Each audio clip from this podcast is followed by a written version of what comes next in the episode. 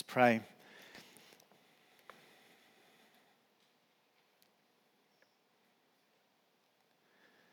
Jesus, we worship you. Jesus, we welcome you. Jesus, we need you. Jesus, lead us, speak to us, teach us, give us an even stronger desire and the grace to follow you. Amen. Um, did a little survey at the earlier service. I got the congregation to try and speculate and guess how many times I've used these words in the name of Jesus. Amen. Quite a few. How many times have you used those words? In the name of Jesus. Amen.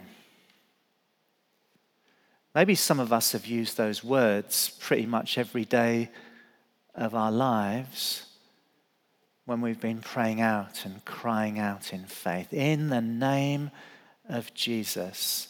Amen. As I was preparing, I, have got this daily devotion book. And you can end prayers in all sorts of different ways, but nearly everyone I was flicking through, in the name of Jesus, amen. In the name of Jesus, amen. In the name of Jesus.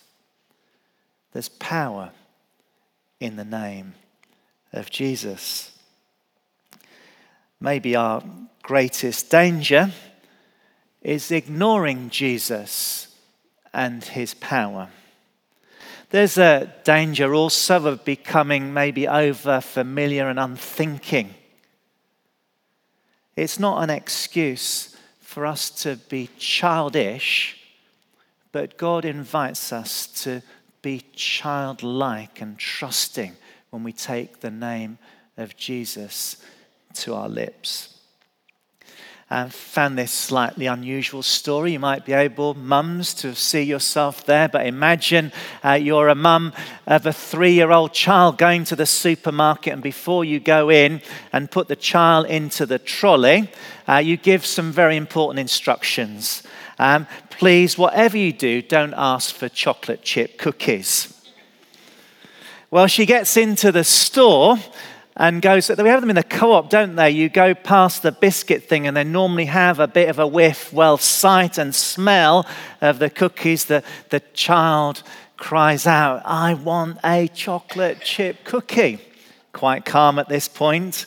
Um, but um, mum says, I've told you the answer is no tries a little get, bit uh, get later again and again. The, the mum's getting more and more agitated. I've told you this before. The answer, people are watching, the answer is how do you do a no when everyone else is watching? The answer is no. Anyway, get all the way uh, to the checkout, and the child is a bit confused. This is quite desperate now. He knows they're heading outside. So he stands up in the buggy and shouts, In the name of Jesus, I would like a chocolate chip cookie. At that point, some people laugh and others feel compassion. I think they left the store with 23 packets of chocolate chip cookies. Alison, uh, my wife, as you know, she's um, a teacher, she's a head teacher at um, a Church of England primary school. And um, uh, she does lots of nice things, but one of the things that she does, she's the last port of call when things have gone a little bit pear shaped. So it might get escalated up the system. This is a Church of England school, and they know a little bit about Jesus. And what they also know is appropriate ways of new, using the name of Jesus, and there's other ways that lots of grown ups do that are not very appropriate at all. And this behavior is learnt. So, one little boy, I think it was, last week, used the name of Jesus not in prayer. I think it was more of a curse, and this gets escalated up the system. And Alison's got a very good way of looking very disappointed in people. Um, but um, I think what I want to say there's power in the name of Jesus, and there's power in the blessing And there's also power in our cursing and our demeaning of the name of Jesus Christ. God loves it when we're persistent in prayer. Jesus literally means Yahweh is salvation or God saves. Using the name of Jesus isn't an empty mantra. Uh, we don't use the name of Jesus to manipulate God to our will. Um, at its best, it's an expression of relationship, an expression of humility and trust and healthy dependence on the living God. We make the outcome Jesus' responsibility and not ours. When we sp- speak um, or use or act in the name of Jesus, it's like we take on his authority. We become his ambassadors. We become his lips to speak God's goodness and life into others. Our prayers go straight to the throne of God the Father. I'm confused by any theology or church practice that would pray to anyone else rather than Jesus. Why would you go to the middleman when you can go straight to the throne of grace? We make the outcome God's there's power in the name of Jesus when we pray in faith and are mindful of his purposes. We use the name of Jesus in prayer ministry to ask for healing, for comfort, for peace. I've calmly used the name of Jesus, authoritatively used the name of Jesus when praying for people with spiritual affliction. It's modeled to us in the Bible. Now, the background of today's passage, um, as has already been hinted, is the healing of a, uh, a beggar, crippled from birth, who used to sit at the temple gate and uh, I imagine cry out for mercy, but cry out for money because he had no way of providing for himself. This week, I I hate this passage because it confronts me every time. I walked past a beggar because I was busy doing something else.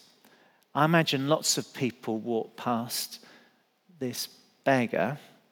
Some would have given him money. And I'm going to raise a question about that.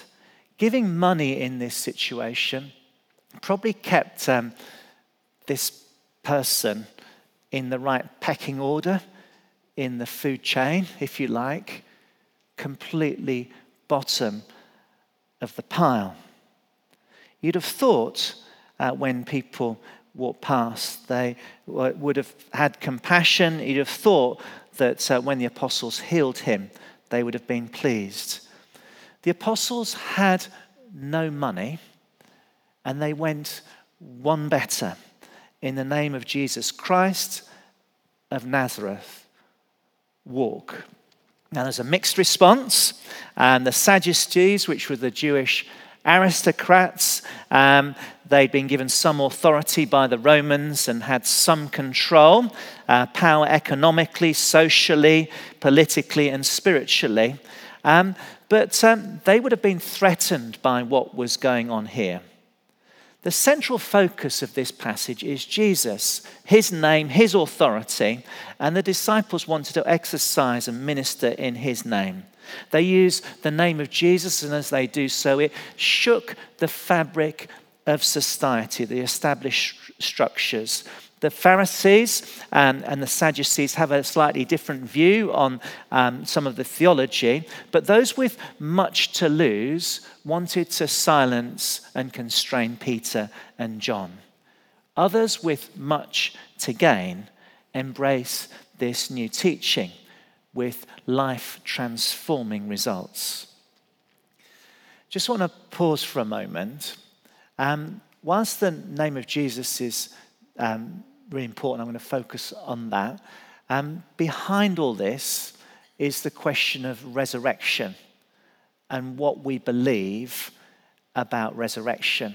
Maybe it's not actually what we believe about it. Um, there's a more fundamental question did it happen or not? Because if it didn't happen, their faith and our faith is futile if it has happened as I believe, it's absolutely transforming. And that was the key thing when coming to faith that transformed my life. And when I get the opportunity, any opportunity, to be able to preach about resurrection, I do.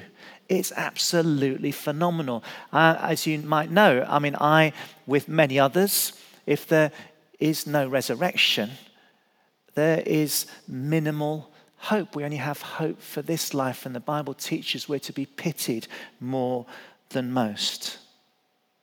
The Sadducees didn't believe in the resurrection. Luke 20, 27 to 40 teaches this, and they tried to catch Jesus out on the subject. Not all religious authorities shared this view the Pharisees, with all their faults and legalism, and there's a bit reserved in Scripture um, to call them to account, they actually did believe in resurrection. When Jesus um, spoke and said, God is not God of the, um, the Sadducees, when Jesus said these words, God is not the God of the dead, but the living, um, they applauded him. The Sadducees, on the other hand, framed resurrection as a fanciful notion. And if true, uh, they'd have had to, would have loosened their grip and control within the religious and the wider community. We read in the scripture that the priests, the captain of the temple guard, and the Sadducees up, ganged up on Peter and John and got them arrested and thrown into prison. They went before the Sanhedrin, which is the supreme court and ruling body of the Jews. And P- Peter and John were to appear before them and give an account and justify what they were doing. They asked them uh, uh, a particular question that I'm going to come to in a few moments. But it seems as though they had four problems. There's probably a lot more, or four things that probably got under their skin. Firstly, Peter and John's teaching then Peter and John's following, then the healing itself, and also the source of their power. So the problem of their teaching. Uh, Acts 4 3. They were greatly disturbed because the apostles were proclaiming Jesus' resurrection. Resurrection was far too radical for them. In their mind, impossible and certainly laughable. If you believe the resurrection to be true, it has life transforming effects. I've already shared on this. That was probably the, the last little bit that I needed to get to grips with in order to give my life fully to the Lord Jesus Christ. If you haven't made that step yet, I encourage you to find out more and do so. The problem of their growing following. Acts 4 4. Um, the converts grew to about 5,000 men. Um, we know that women are far more faithful than men, so there's probably a lot of those as well. And um, I suspect they had a lot of children in those days too. So there was a lot of people in the following. That's a bit confusing for Sadducees that um, are used to having a bit more control. The problem, third, the problem of the healing itself. Acts 3:10, the people were filled with uh, wonder and amazement about what had happened. Um, none of them had been able to or thought that what this beggar needed was healing. Interesting, isn't it? I'm not sure that he was even crying out for healing. Sometimes what we ask for isn't necessarily what we most need. Yes, he did need food on the table, but they gave him so much more that transformed his life. It's a shame that others couldn't celebrate with him. And then, fourthly, the problem of the source of their power. Acts 4 7. By what power did you do this? The answer is Jesus. In his name, with his authority. They had rejected his teaching and crucified him. The last thing they were wanting or looking for was him to reappear and folks to be enthusiastically doing what he showed them how to do. So, Peter, filled with the Holy Spirit, it is by the name of Jesus Christ of Nazareth, whom you crucified, but God raised from the dead, that this man stands before you healed. And although healing is important, salvation is the goal. This healing and their teaching were merely signposts to relationship with Jesus. Jesus, the name that brings resurrection and life and healing and hope, not just for this life, but for the life to come. The stone the builders rejected had become the capstone. Salvation is found in no one else, for there's no other name under heaven given to humans by which we must be saved. No one else, no other name could do this. Salvation comes only through Jesus. I'm going to, I did a, you can do this for yourself. I did a, a search on my computer. You can get the Bible online, but just plug in in the name of Jesus and see how many references there are to that or to Jesus' name. And I, I think the scripture just has power as you read it. So I'm going to go through the Acts of the Apostles and stop just beyond, and there's more references, and the Gospels too. So in Acts 2:38, Peter replied, "Repent and be baptized every one of you in the name of Jesus Christ for the forgiveness of your sins, and you will receive the gift of the Holy Spirit." Come, Holy Spirit, in Jesus' name. Amen. Acts 3 6. Silver and gold I do not have, but what I do have I give you. In the name of Jesus of Nazareth, walk. What prayer do you want to proclaim over another in compassion? Acts 3 15 and 16. You killed the author of life, but God raised him from the dead. We're witnesses of this. By faith in the name of Jesus, this man who you see and know was made strong. It's in Jesus' name and the faith that comes through him that he's been completely healed, as you can all see. Acts 4:12 Salvation is found in no one else. There's no other name under heaven given to humans by which we must be saved. The Gospels, Mark 6 17. And they'll be signed, and these signs will be accompanied by those, uh, accompanied those who believe. In my name, they'll drive out demons. They'll speak in new tongues. Luke, Luke 10 17. The 72 returned with joy and said, Lord, even the demons submit to us in your name. John 14 13 and I will do whatever you ask in my name so that the Father will be glorified in the Son. I'll give you a little pause there just to reflect. There's more to come. How do you use the name of Jesus? Other New Testament teaching. Romans 10:13 for everyone who calls on the name of the Lord will be saved. Philippians 2 9 to 11. Therefore, God exalted him, Jesus, to the highest place and gave him the name above every name, that at the name of Jesus every knee will bow in heaven and on earth and under the earth, and every tongue acknowledge that Jesus Christ is Lord to the glory of God the Father. Colossians 3:17. And whatever you do in word or deed, do all in the name of the Lord Jesus, giving thanks through him to God the Father.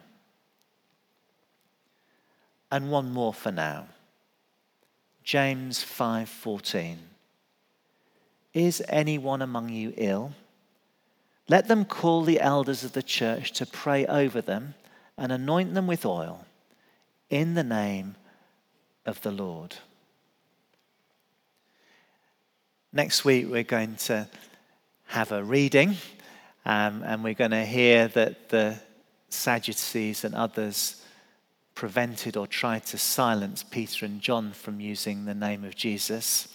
And uh, praise God they ignored that instruction. Sometimes we don't even have to be silenced to not use the name of Jesus. We just maybe don't always think to. I know lots of us do in our prayers. But equally, if we were banned from using the name of Jesus, I hope and pray that I might have the courage that comes through the Spirit to ignore that instruction too. Salvation is found in no one else, for there's no other name under heaven given to mankind by which we must be saved. So, in conclusion, Jesus is central to the church. Jesus is the head of the church. Jesus is the capstone, the foundation, the good shepherd. In every aspect, he is the one in which we live and breathe and have our being. Jesus claims to be the resurrection and the life, the way, the truth, and the life, the only way to the Father. Jesus is central to theirs and our proclamation of the gospel. Jesus was central to their and our ministry. Jesus was central and is central to our relationship with God through prayer, through worship, through fellowship. Peter and John would rather go to prison than stop using the name of Jesus and be known as his disciples, his followers. All his disciples, bar John, I believe, would die for proclaiming that Jesus was their crucified, risen Lord. Jesus, we call out your name. Meet us with power and compassion this day.